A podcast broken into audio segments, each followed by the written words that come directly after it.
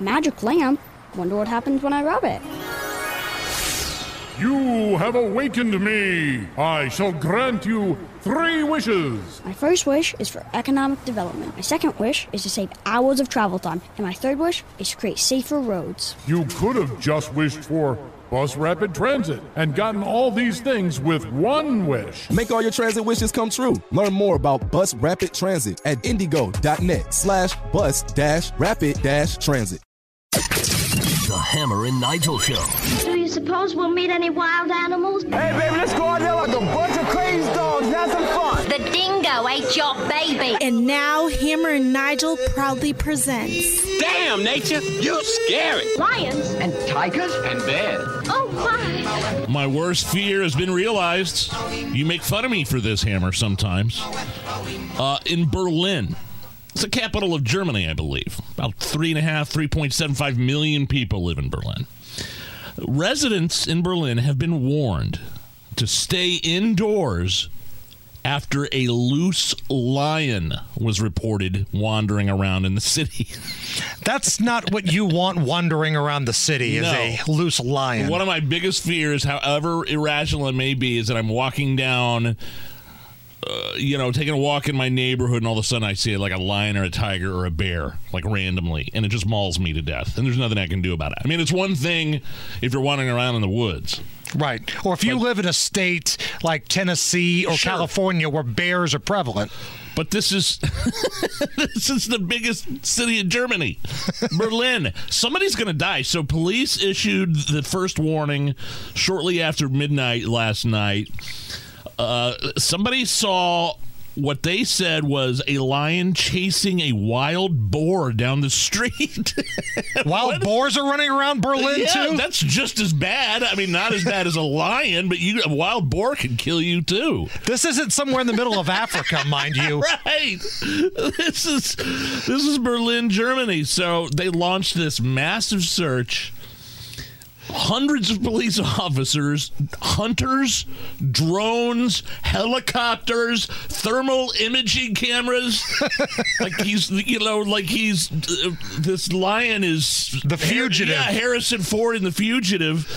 And it's still on the loose. Oh, no. Of today. They haven't found the lion in a major city yet with all of that stuff they've used? Somebody, because it's hunting, it's prowling, it's hiding. Somebody's going to be on a jog in Berlin later on tonight and get mauled to death. My worst fear ever. Damn, nature, you scary.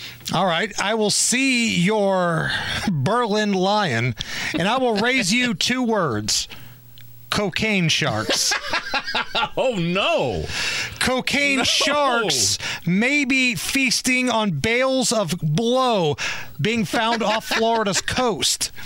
So if you've been watching any coverage of Shark Week on Discovery this week, they talked about this. Large bricks of cocaine are sometimes dumped at sea and picked up by drug smugglers yeah, on yeah, these yeah. boats. Well, large bricks of cocaine sometimes have washed ashore on Florida's beaches. This has been going on for decades. Well, now a environmental scientist from the University of Florida, Tracy Fanara, he did an investigation where he created packages similar in size and appearance to real cocaine bales, okay. dropped them in the ocean, and then observed all of these sharks swimming right for it, taking bites out of it, swimming off. Now, the test shows that the sharks will indeed go after Great. and ingest cocaine. They want to do more testing. But next time you go down to the beach in Florida, remember, cocaine sharks. Damn, nature, you scary. I, I can't, you know, I can't win on land. I got to be worried about being attacked by a lion uh, if I'm wandering on the streets of Berlin, and I've got to worried about being dragged to the bottom of the Gulf by a great white shark that's high on coke. You saw that video a couple weeks ago. I think it was in the Panhandle by the Gulf oh, of yeah, Florida. Oh, yeah. That shark that was like right up by the beach oh, almost. Sure, yeah, terrifying. I'm wondering if that was a cocaine shark. He was it. whacked out of his mind. We've nicknamed that shark Hunter. All right, here, Hunter the shark. Pro golfer uh, Victor Hovland, one of the favorites to uh, win at the Open Championship uh, this uh, this weekend.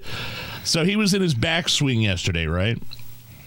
a bird flew over directly in his backswing and dropped a load on his oh. beautiful, nice golf sweater. Right in mid-backswing. Yeah, here are the yeah, a couple of the commentators. You can hear Victor and his caddy when it happens. We've had to bleep some words out. I think just right of the flag would be a very good shot. What was that? I don't know. I wasn't. You're just going to Yeah. Okay, folks, uh, we yeah. apologize for that. A bird just dropped something on Victor Hovland. Oh, that's good luck. I'm gonna play that I again. think just right of the flag. You're just gonna on. Yeah. Okay, folks, uh, we yeah. apologize for that. A bird just...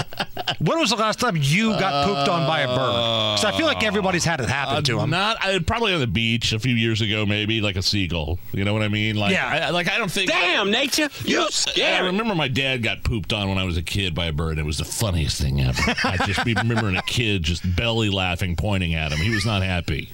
I was uh, this was you? real young, like driving a forklift, doing like a warehouse job. I think I was probably like nineteen years old, and indoors, you know. Driving the forklift, there was a bird inside right on my leg, and I had shorts on. And oh, that's awful. Just a mess.